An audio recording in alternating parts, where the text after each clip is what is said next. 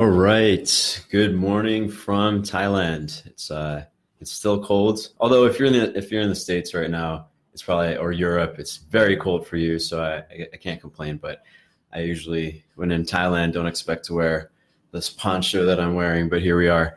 Um, so today, uh, today's topic is actually inspired by a couple conversations I had with um, my buddy Jordan Jordan Lou Collier. He's been on the podcast. Many of you may know him. He's the head instructor at Ars Amorata, works with Zan Perion. If you're if you follow stuff like this, then you may already know who he is. But we had this really awesome discussion at pizza here in Chiang Mai. He lives not too far from me, so we, you know, I see him every so often.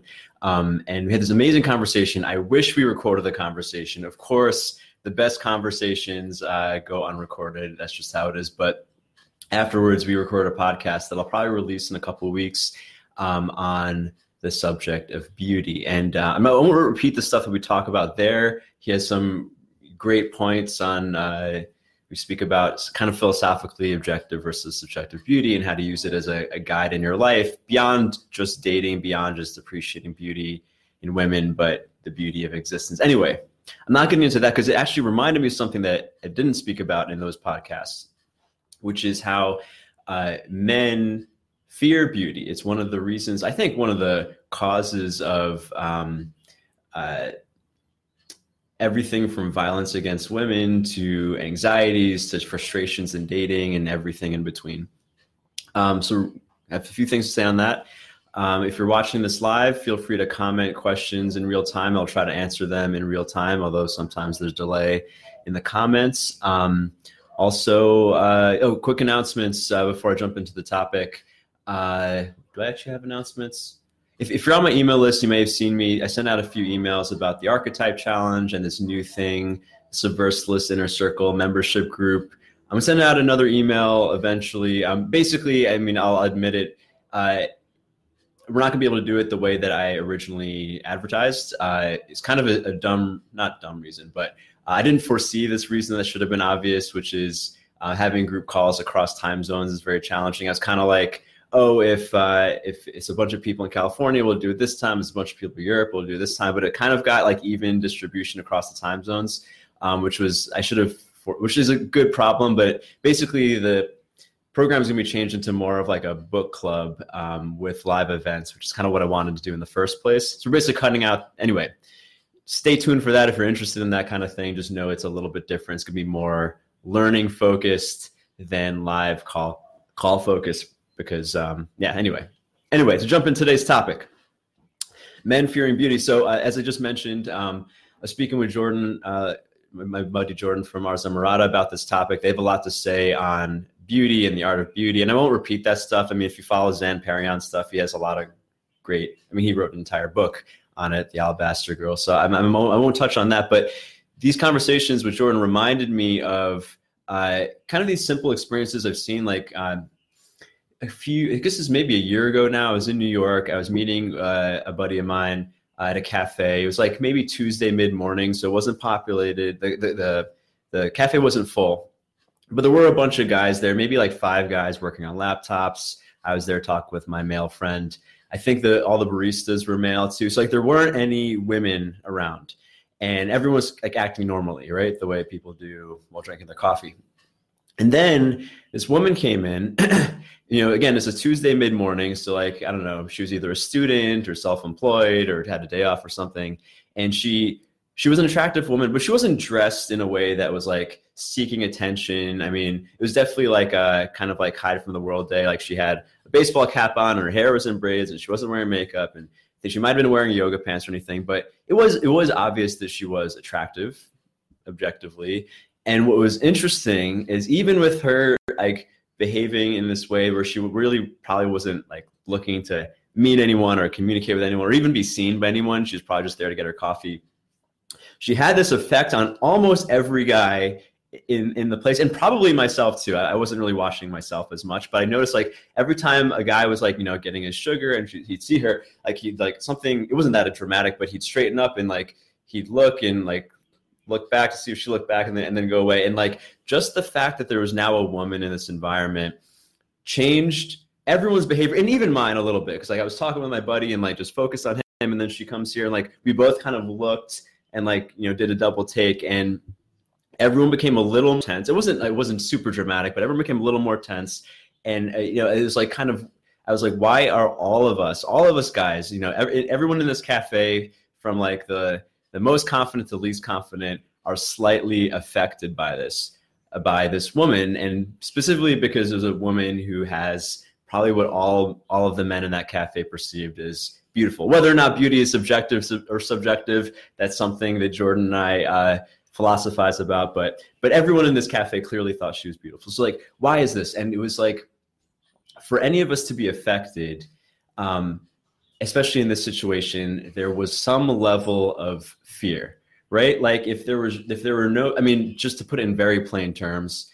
All of us, whether it was consciously or subconsciously or primarily driven, we're like, oh, here's a woman whose validation would matter to me, or here's an opportunity where, where there could be winning or losing. Either she's going to like me or dislike me. And, and, and this is, again, this is Tuesday morning at like 10 a.m. No one was like trying to strike up a conversation or approach. It was just the fact that she was there affected us, which revealed something about uh, all of us, right? E- even myself. And, you know, um, and it's uh, the, the, the fact here is that beauty has a power to affect people, but affect the masculine. And uh, one one reason why so many guys invest so much time and effort in learning how to connect with women, and why the payoff is so big beyond simply being able to meet women, like how it develops you as a man, is that it exposes you to places where you are vulnerable. Men, the masculine, the masculine in people, or masculine men, or maybe I should just say to be specific, hetero men, or whatever. I don't have to. You can figure out, right? Right. Like uh, people don't like to be in their involuntary, and beauty puts a, a man in a state of is involuntary because now there's stakes. It's uh, there's an opportunity to fail, but there's also an opportunity to get something you wanted. And whether it's a consciously like I want to get a date from her, or just like subconsciously like the to be validated by a woman. And why all this this matters? I mean, if you're beyond the the, the point where you're worried about like getting women to like you, I think many of I don't know who's who's going to listen to this, but I know many of the guys who are probably like watching this live are at a stage where they're not like they're they're beyond like basic level dating stuff, basic level confidence and self esteem stuff. Um, uh, it's still important to notice this because when it comes to growth of any any kind, very often we are uh, we have a tendency to avoid places where we're out of control. However, this experience of being in an involuntary state, whether it's overcome by beauty that's able to move you, um, or uh, or any any any life challenge, that's the stuff that is that that that makes life worth living. That's what we all live for. And you know, I mean, this is kind of like um, maybe an abstraction on the idea of beauty, uh, but we we can even say like anything that's considered beauty is something that can put you into your involuntary state, whether it's music that moves you or or, or pleasure that that puts you into involuntary state. I mean, I think in the beginning of January, I'm going to speak a little bit on sex transmutation. I kind of wanted to formulate my thoughts so I don't repeat things I said and other things. But this is also a principle of sex transmutation, like being able to put yourself into emotional involunt, involuntary state, which is allows the the sexual arousal to move. I, I mean, it's a lot more to say on that. I, I can go into that in a few weeks, but um, so, and so other examples of being put into your involuntary, they people, and I'd say specifically the masculine avoids, right? Because there is something inherently virtuous about the masculine pole in any sexual polarity, whether it's in a in a relationship or a team where there's a masculine point holding down the the vision, the groundedness, etc. Um, being able to not be swayed is really important.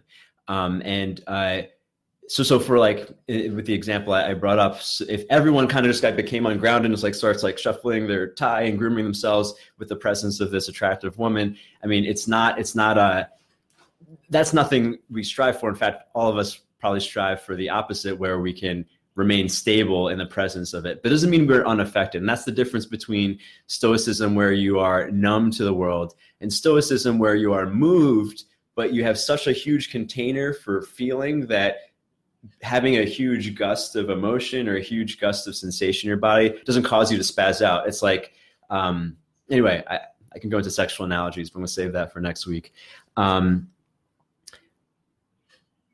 other examples is like so like i grew up in in brooklyn where there's many different subcultures that mix together and uh, I don't know to put it, but like I was like I was a very nerdy kid, Asian kid, whatever. I, I uh, you know, I went on, but I went on a school bus with everyone else, and I remember um, there was a lot of like, for lack of a better word, like thug like kids on on the on the bus, and um, I didn't speak to them a lot because I was shy, but every so often I would crack a joke or make me make a nerdy joke. I remember doing this a lot in high school actually, um, and and uh, like these guys who are like these really tough, super masculine dudes.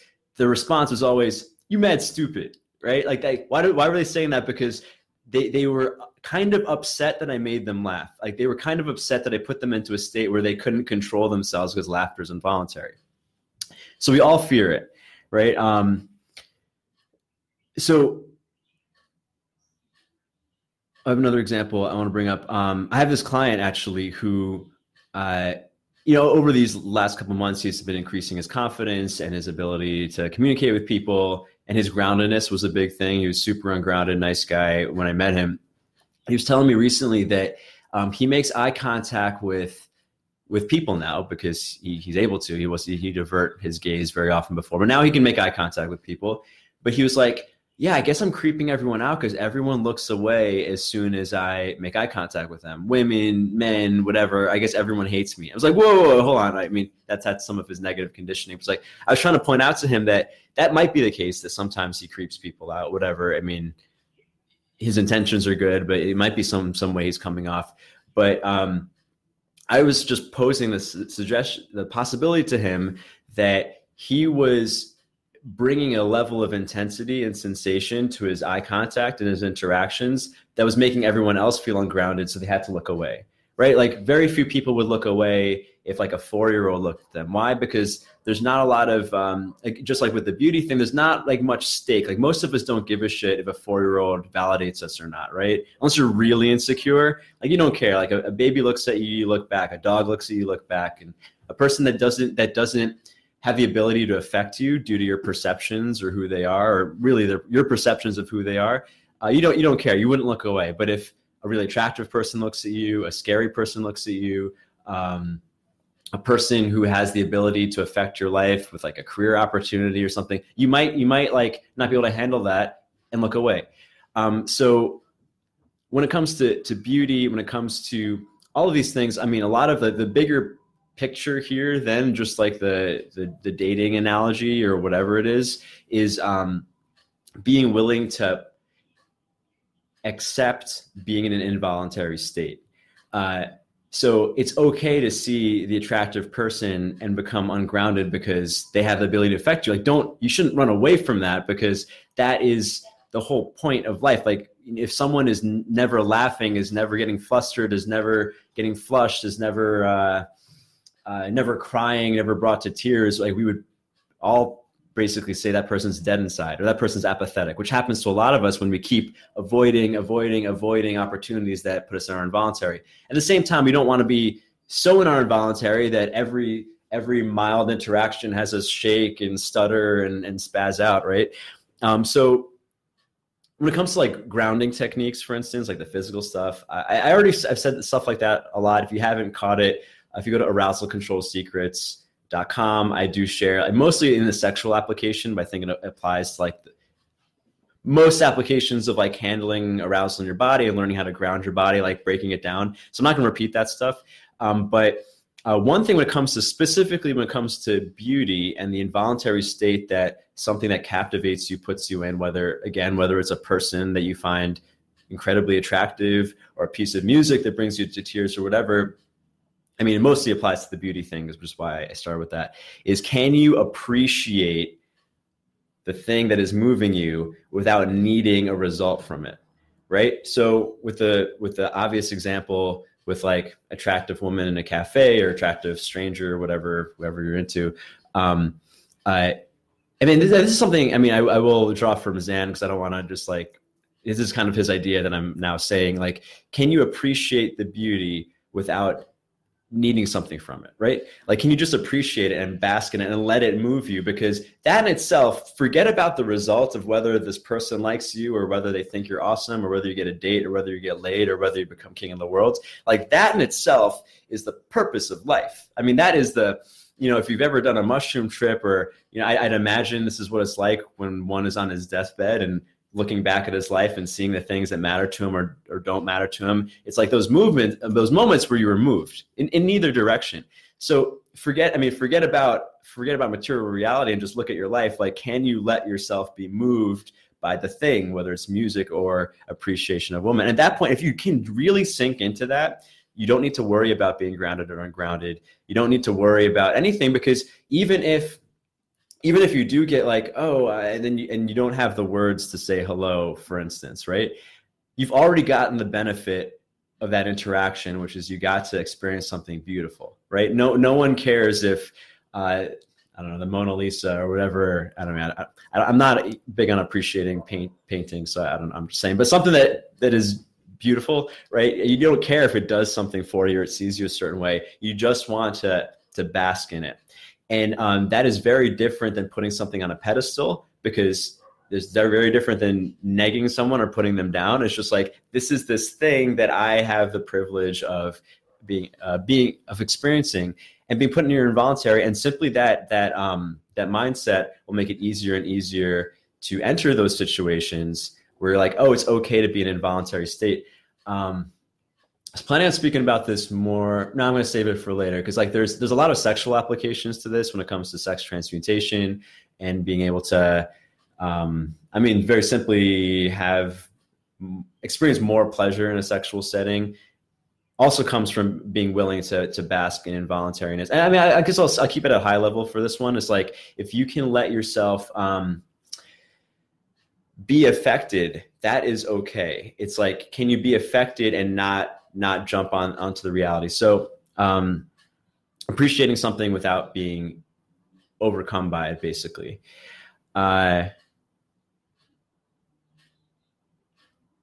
yeah, yeah. I mean, I have all these. T- let me see, because I have all these tangents on. Uh, I, I planned like next week I was going to speak about certain applications in sex, and now I kind of want to give away all my tangents because they, they do relate. But I think I might might keep it there um, grounding beauty without needing anything from it.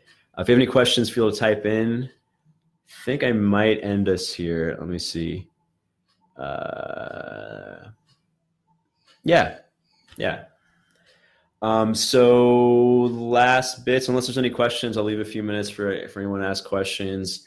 Um, announcements on like the the membership group. We are going to keep make it more of a book club um in january.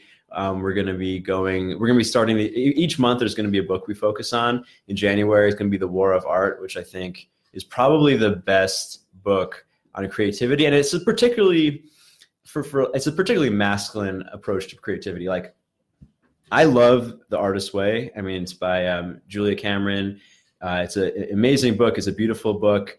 Uh, it got me. It's, it's, what got me journaling on a regular basis. Um, but there's something about the War of Art. It was written by Steven Pressfield. He's written a lot of war novels. Um, he was a Marine. He has this like kind of like. I mean, it's, it's among the books that I recommend to guys for connecting to their masculinity. Actually, even though it's a book about writing, it's like it's like about grinding through in service to the muse. Like it's full of incredible metaphors and it's a really easy read. So, I mean, I recommend the book to everyone. One, but two, uh, we're going to be doing a lesson and mission on it, and what I guess we'll call the Subversalist Book Club, which is a thing that actually already started. But if you want to join that, you can reach out to me. Um, I see. James asked, "When is the next philosophical discussion on beauty?" We could have one anytime, James. Um, uh, well, yeah. I mean, I don't know if you're referring to the podcast I did with Jordan. That is coming out think in three weeks or so. I have to check in with him because I think he wanted to add to it. Um, let's see. oh, and then last announcement because I mentioned it. Um, all of the arousal control stuff is at arousalcontrolsecrets.com. It's free. I'm going to be moving everything over to a new platform because um, there have been some issues with the current software I use, but I don't know if that will make a difference. All, all of my pages might look a little different starting in January. It's just a mini announcement. um, yeah. So final thoughts on on beauty, letting by appreciating it by appreciating it the way it is you remove yourself from attachment to outcome. That in itself will help ground you and take the next best action to appreciate. Oh i should choose one thing because I, I spoke about this with hans Komain on my podcast a while ago and he had a beautiful point and I, I t- cut this clip and i shared it to my instagram because i thought it was great. It's like how excuse me. There's appreciating beauty from the outside but then he was also um, speaking about his view on seduction as a, a, form of creating beauty. It's like it's not that it's not just that there's some using the dating analogy. There's not just just some beautiful woman and then the seduction is a process of getting her right. Like there's like this like needy like try hard uh, attachment to outcome thing in that paradigm if you take that paradigm. Whereas if like yeah yes there's beauty on the outside because you, you do discriminate. It's not like you find every single thing in person beautiful, but through a process of I guess we call it enlightened seduction or like being able to highlight the best parts of and I'm gonna I'm gonna I'm gonna translate this outside of relating, but like it, the enlightened seduction allows a, a woman's beauty to come out, right? Like we know, like if you come at someone, you creep them out, she's gonna shut down, right? She's gonna shut down. She's probably gonna become less attractive, and and you know, and like that's why I think women when they're in not in a good mood, when they're in like just in the example I brought up, like she's not she's not dressed up, she's wearing her hat uh, to hide her face and all that stuff, and then guys still hit, on her. A lot of women will be like, "That's so weird. Like, why does he, uh, he find why is he valuing me so much when I'm not putting any effort?" On the guy's side, we could be like, "Oh, well, you're beautiful no matter what, et cetera, et cetera." But there's something that we know the experience of someone reducing their beauty through, I guess we call it anti-seduction, whereas an enlightened seduction or an ethical seduction or whatever is where you're treating someone in a way that her beauty comes out more and more and more. And we can translate this to a metaphor for life where, you know, um, so much of reality is subjective, right? And it's almost like law of attraction stuff. If you focus on negative things, your selection bias will have those negative experiences be more in the forefront of what you experience. Whereas if you're focused on the things you want, on know positive quote unquote things, you start to you know again selection bias as you notice the things in your reality that confirm uh, or and con- confirmation bias uh, confirm your perception. And you know so if you if i mean uh, another way to put it is like looking for the good in people right? If you look for the good in people you'll find more good. If you look for reasons to be upset with people you will certainly find more reasons to be upset with people. Um, and uh, yeah beauty fear etc handling involuntary responses that's all. Uh, unless there's any other questions, I'm going to sign off here. Uh, all right. Thanks for watching, guys. I hope you're in a reasonable climate. Bye.